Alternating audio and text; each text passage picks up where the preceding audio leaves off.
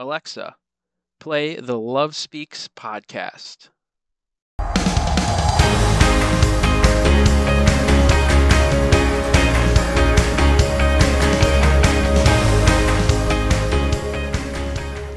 Hey, everybody. Welcome to the Love Speaks podcast for Monday, September 11th, 2023. I hope that you've budgeted six or seven hours for this episode because there's a lot to cover today. So much uh, to go through, and uh, we'll see how much of it we actually do. There's such an interesting. The gospel this week is really a challenging one.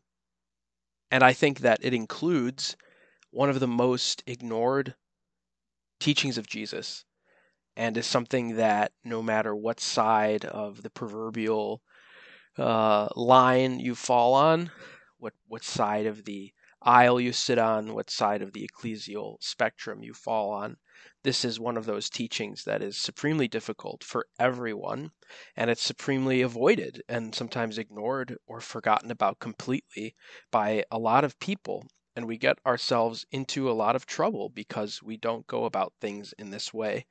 And when we do go about things in this way, even though it, it is difficult, I think we all have an experience where we can say things turned out better because we did what the Lord asked of us, as it often goes. So before we get into that, though, I, would be remiss if I didn't just make this mention of uh, the anniversary today of the attacks in New York City and the World Trade Center on September 11th uh, 2001, and uh, just encourage all of you to think about where you were on that day uh, when you found out and uh, how it, you, the news was broken to you, and to remember that today is a very difficult day for a lot of people in our country who lost people they loved. Uh, knew someone there, or for people who have still continuing effects because of uh, the the attacks that day, and we as a nation were never the same after that and the beautiful um, the beautiful movement after that, and so many houses flying American flags and people really coming together. And now we look at our nation and its vision of itself, the way that other people look at us, um, and we think about our own kind of involvement in it. We're very fragmented and disunified, and it's it's very sad. Uh, living here in Washington, it's been a privilege to be able to go and see the major monuments. And my all time favorite one, I think this is true for a lot of people, has been the Lincoln Memorial. And on the Lincoln Memorial, on the walls uh, next to the statue of Abraham Lincoln, there to the left, uh, they have the text of the Gettysburg Address, which I always go back to in these kind of patriotic moments, um, these moments of great import for our country, because I, I just, I mean, it's one of the most, you know, it's so short, as you know, but it's, I'm just going to read the last paragraph to you. Lincoln says, But in a larger sense, we cannot dedicate, we cannot consecrate, we cannot hallow this ground. The brave men, living and dead, who struggled here, have consecrated it, far above our poor power to add or detract. The world will little note nor long remember what we say here, but it can never forget what they did here. It is for us, the living, rather, to be dedicated here to the unfinished work which they who fought here have thus far so nobly advanced. It is rather for us to be here dedicated to the great task remaining before us, that from these honored dead we take increased devotion to that cause for which they gave the last full measure of devotion. That we here highly resolve that these dead shall not have died in vain. That this nation, under God, shall have a new birth of freedom, and the government of the people, by the people, for the people, shall not perish from the earth. It's beautiful we take increased devotion to that cause for which they gave the last full measure of devotion, the great task remaining before us. And that's something that I, I just the Civil War, of course, was this this time of great division in our country, the greatest division ever, a rift uh, in our our national fabric. And it seems now people say we're in another civil war, but it's not being fought with guns and uh, with swords and, and battles it's being fought.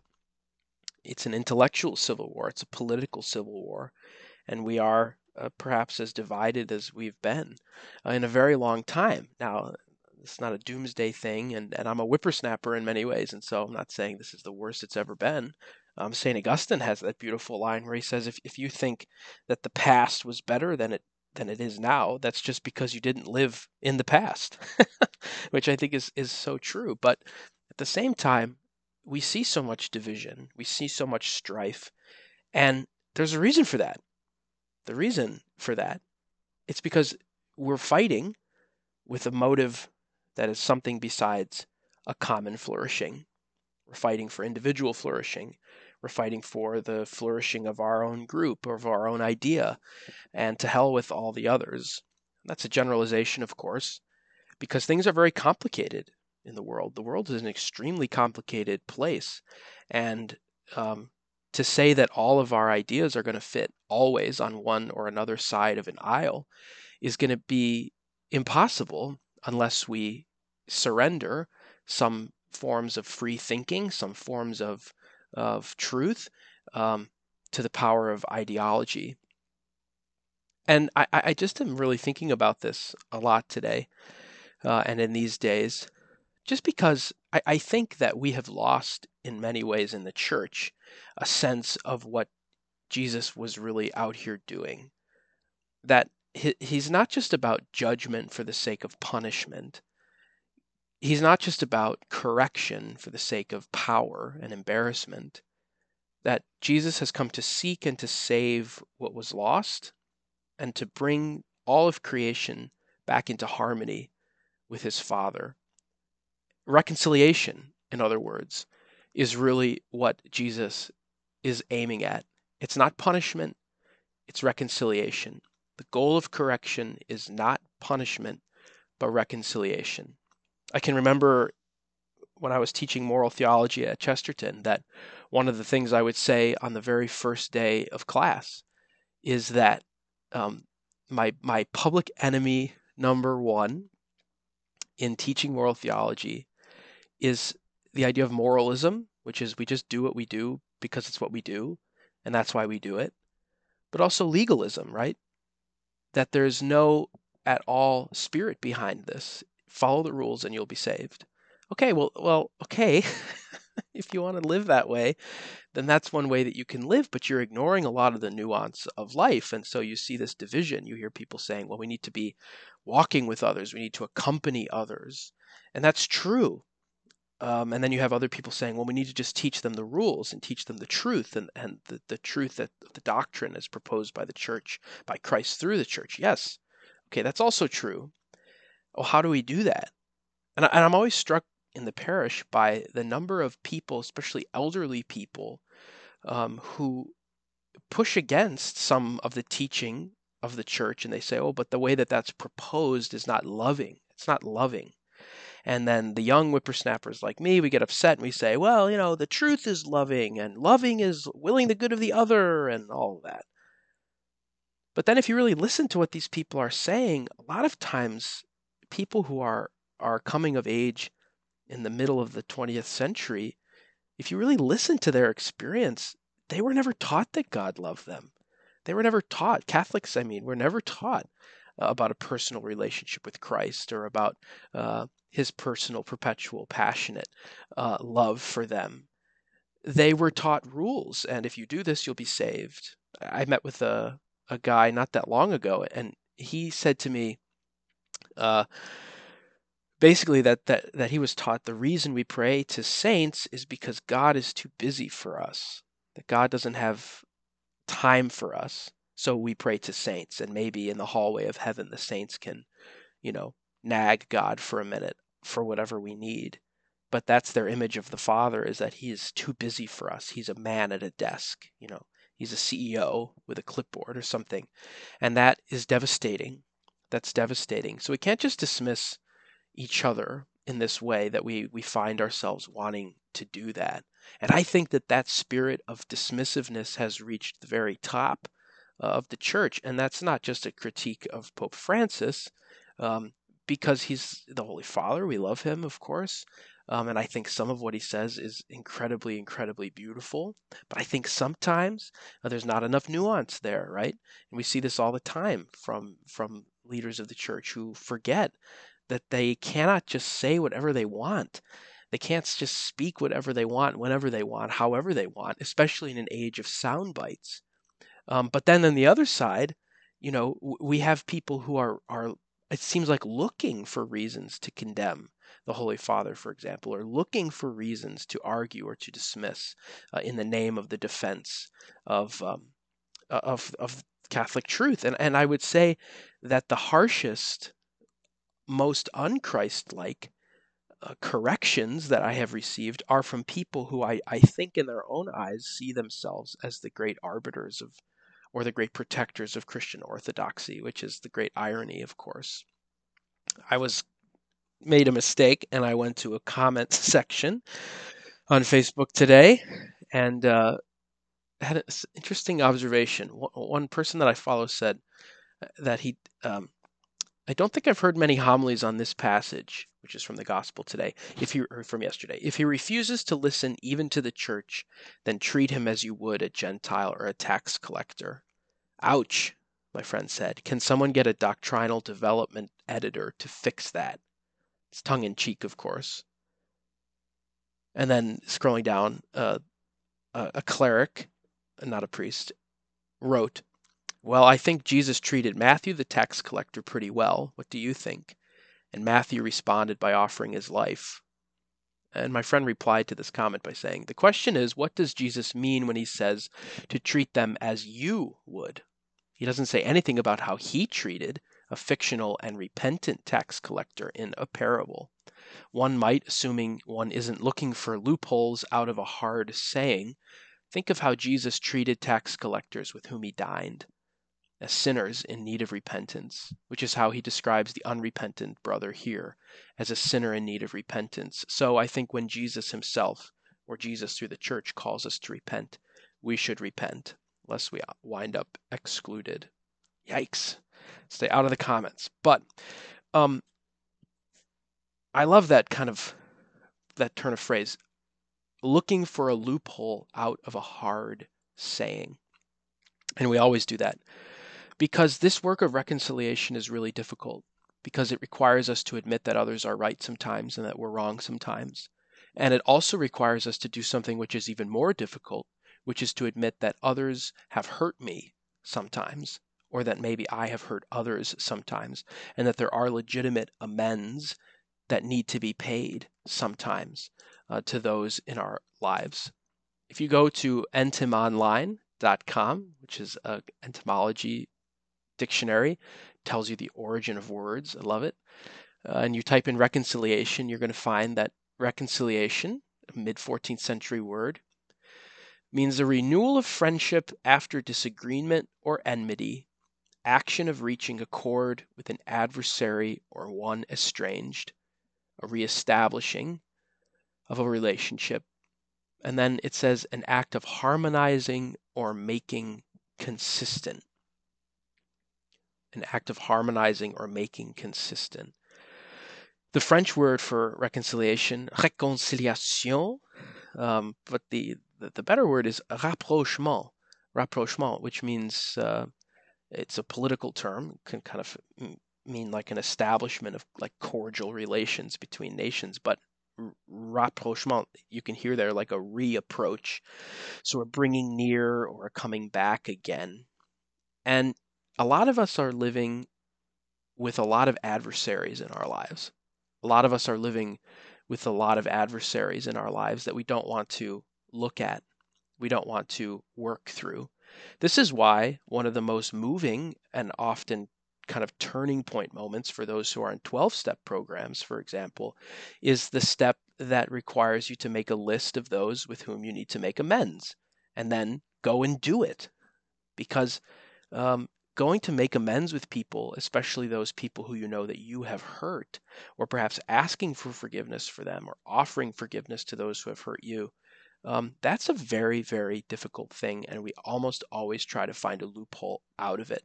And I would say, in the situations in my life where there has been true dysfunction, it's it's rooted 100% in the time of the time in the fact that people cannot speak the truth to each other out of fear. Out of fear. What? Fear of the other person exploding, fear of the other. And maybe it's a legitimate fear. I'm not saying it's always bad, but there's a great fear there. But remember that one difficult conversation could save you years of dysfunction. And it's not an accident or a mistake that Jesus repeats in this passage, now two chapters later, what he told Peter and the disciples. Whatever you bind on earth shall be bound in heaven, and whatever you loose on earth shall be loosed in heaven. Binding and loosing is more than some abstract ecclesial function, and a lot of us are living with great bindings in our hearts. A lot of us are living with bounded up hearts, bounded up minds, bounded up relationships because for whatever reason, whether it's fear, whether it's trauma, whether it's, and these are valid things. I'm not saying they're not valid, but um, whatever, we're, we're living with these things because we, we cannot face whatever it is that we need to face. So we look for loopholes out of hard sayings. We look for other ways to go about things. When I was doing discipline at Chesterton, I have to say that that was one of the great privileges of my entire life was to be able to oversee discipline in a high school. Um, because the the culture at Chesterton, and some listening to this are are going to think that this is a, a a kind of veiled criticism of individuals, and I promise you, it's not it's a veiled criticism and it's it's not a veiled criticism and people that have been around know exactly what I think about this and I've not been shy about it. But there's a culture that had arisen there through no fault of an individual, I don't think, but where and this is so true in general, where we equate our mistakes with sins. And so uniform violations were treated almost on the level of being sinful or that your your skirt being too short or your hair being unkempt was was attacked in a way that that you were a, a deeply unvirtuous person, which of course is not true. And when I left Chesterton over the summer, one of the things that a parent said to me uh, that really surprised me that they said really had made perhaps the greatest impact on them that year was at the parent meeting when I explained that my whole vision of discipline is built on the fact that not every mistake is a sin. Not every human error that you make is a sin.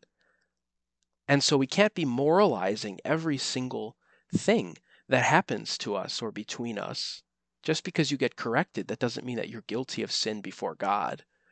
And we shouldn't raise to the level of sin before God things that not even God is raising to the level of sin before God. But at the same time, to be able to establish a genuine rapport with students, to be able to establish a genuine relationship of cordiality and trust with them, which didn't exist there. So that they could see actually that the correction was coming from a place of love, of willing their good, and not just out of power. Too many people exercise the authority given to them because it feels good to have power. Too many people exercise the, the position that they've been given because it feels good to have power. And it's not about the others, it's not about the group, it's about some kind of, of, of need being filled. They're getting their jollies from holding it over others. But in doing so, they rejoice when the very words of Jesus are avoided. So, the gospel from yesterday Jesus said to his disciples, If your brother sins against you, go and tell him his fault between you and him alone. If he listens to you, you have won over your brother. If he does not listen, take one or two others along with you, so that every fact may be established on the testimony of two or three witnesses. If he refuses to listen to them, tell the church. If he refuses to listen even to the church, then treat him as you would a Gentile or a tax collector. Amen, I say to you, whatever you bind on earth shall be bound in heaven, and whatever you loose on earth shall be loosed in heaven. Again, amen, I say to you, if two of you agree on earth about anything for which they are to pray, it shall be granted to them by my heavenly Father. For where two or three are gathered together in my name, there I am in the midst of them. Gospel of the Lord. Praise to you, Lord Jesus Christ. And through the words of the Holy Gospel, may our sins be wiped away. Jesus said to his disciples, If your brother sins against you, go and tell him his fault between you and him alone. When was last time you did that? Where you went to your brother, to your sister, and you told them their fault between you and them alone. That you didn't go to your friend first and spill the tea. That you didn't go uh, to their friends or you didn't rant about it and rave about it. That you didn't skip that step and go right to their boss or to their superior, but you went to them and you dealt with it between you and them alone. One difficult conversation could save you years of dysfunction. And as I just reflect on this, I recognize that a lot of the dysfunction that has come in my own life, professionally and personally, has come because I'm afraid to do that. what if they don't like me? Or what if they don't receive it well? Or what if it has negative consequences for me? But all I have to offer you is the truth. All I have to offer you is the truth. The writer Anne Lamott, she says, whatever happens to you is yours, and you get to talk about it. I love that. Whatever happens to you is yours, and you get to talk about it. So you have to own, we have to own what's happened to us. And if someone has hurt us or confused us, then we have every right to go to that person. But we don't have a right to go to other people and destroy the reputation. We don't have a right to go and post about it or to spill the tea about it to all of our friends. We don't have that right. We go to the person and we talk to them about it. And this is is it true in every case? Personally, yeah, I think it is. Now, professionally, there might be things that need to happen. There might be reports that need to be, I mean, depending what it is, right? But at the same time, in our life, in your life, not, I mean, pretty much nothing, with very few exceptions, obviously, is going to be raised to this level. So we're looking for a loophole out of this hard saying. Most of your interpersonal conflict is applicable to this passage today. And a lot of the way we deal with our interpersonal conflict is that we just avoid this completely because it feels good to go right to someone's boss or it feels good to go right to, to our friends and have them affirm how right we were or whatever. If your brother sins against you, go and tell him his fault between you and him alone. Because what's the effect of ignoring that, of not doing that? You're binding something on earth, which will be bound in heaven. What's the effect of overreacting when a student makes a mistake? Of treating them like they're a failure or of disciplining them for something and then remembering it all year long, reminding them of it over and over again, holding it over their head. You're binding something on earth which in their heart will be bound for a long time. It's a great risk that we take when we correct each other. But if we have the truth to offer, then that's really going to be worth it always. This is one of the most ignored passages of all of Scripture, and it really it really bothers me, to be honest with you. It bothers me that I ignore it. It bothers me that people have ignored it in my life uh, in relation to me. It bothers me that people, when I was, you know, at Chesterton or in the parish, people would come to me and they would they would come to me as uh, the the authority and they had not done these other steps and it reached a point to be honest with you at school sometimes that i would say to people, you know, if you haven't gone, for example, someone coming and saying, oh, the teacher did this and said this, and I said, I would always say, well, what did the teacher say when you talked to them about it?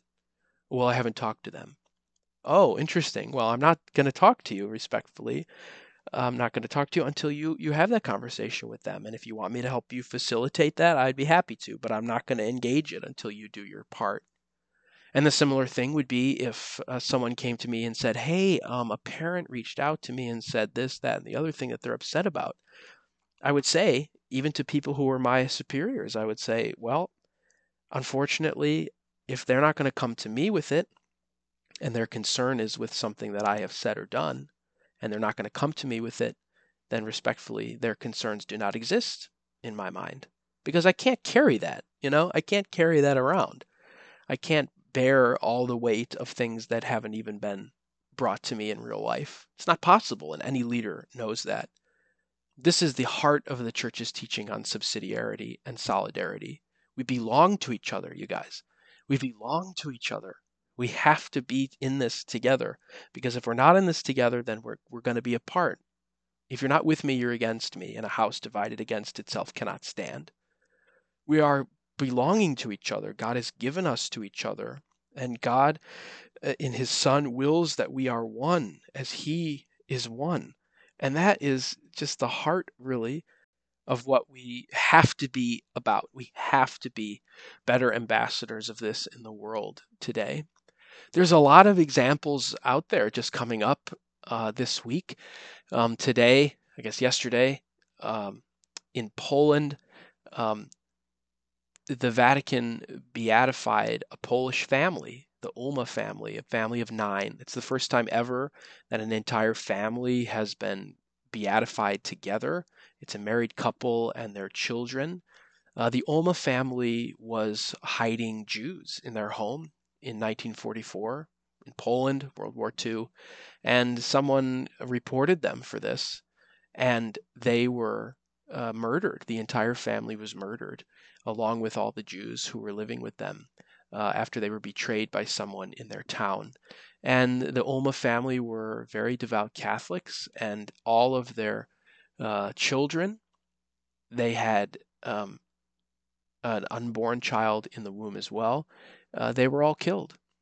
And today, yesterday, they were beatified uh, in Poland. Um, that's beautiful. That's beautiful. The church recognizing the value of that kind of selfless act.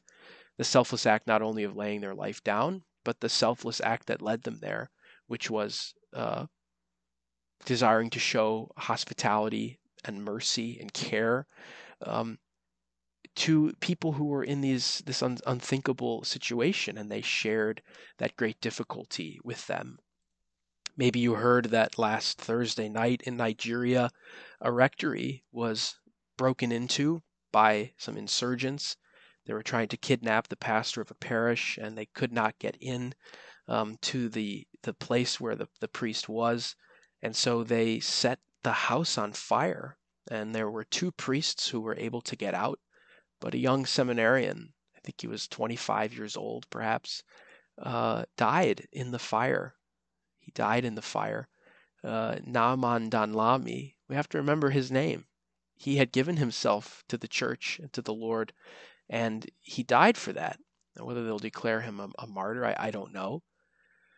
But the bishop of this diocese in Nigeria, he released a statement on Friday, and he said, Let us prove to our enemies with all their arsenals that they have failed again. Let everyone hear our songs of praise and thanksgivings. To face the conflict, to deal with the conflict, my goodness. You look at these um, schools that have been uh, so sadly victimized in uh, with shootings, places that have been uh, terrorized we think of our own nation with September 11th, and we have become a bitter nation. We have become a very bitter place to be. And it's very, very hard to see that happen for a lot of us.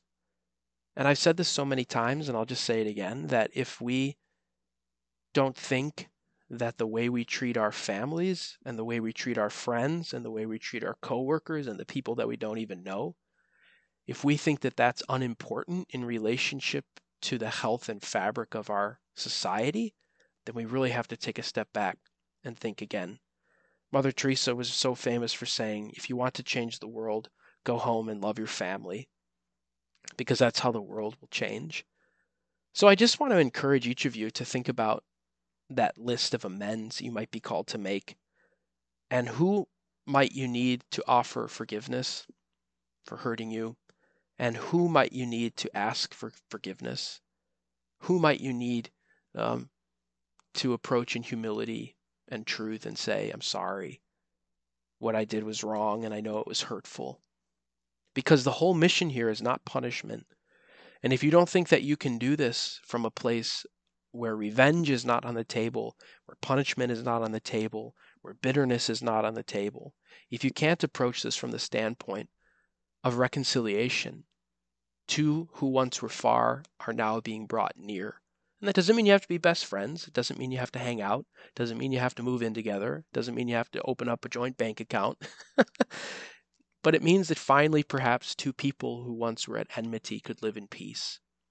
And that peace might mean a rekindling of the relationship, or the peace might mean a going separate ways. But peace in this case will always be a loosening of the bonds of our hearts, which is what Christ has come to do to seek and to save what was lost and to loosen the bonds uh, of our hearts, which we hold on to for dear life when we choose to ignore how he tells us to go about conflict resolution.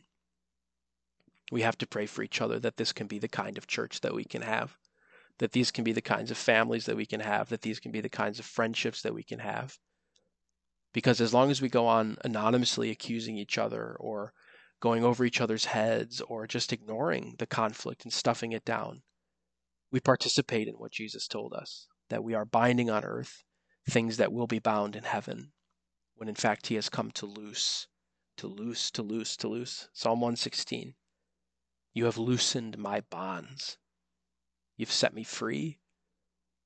And I praise you. I, I lift up the cup of salvation and I call on your name because you have loosened my bonds. So beautiful. He's come to set us free from slavery to sin and to death. And he's come to set us free so that we can live a really peaceful life. I mean, that's that's what's at stake here. So let's pray for each other in this.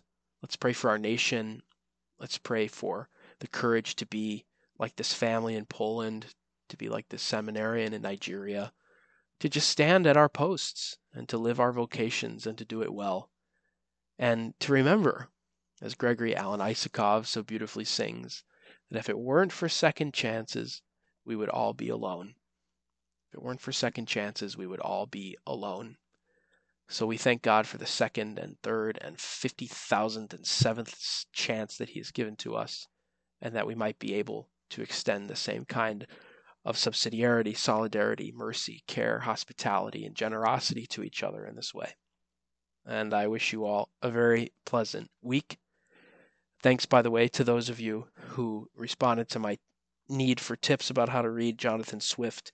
My favorite one, which in fact I've taken uh, into account the most, is simply don't. don't read Jonathan Swift's Gulliver Travels because it's weird. So I've put it back on the shelf for now. Hope you're all doing well. Let's pray for each other. God bless you. Bye bye.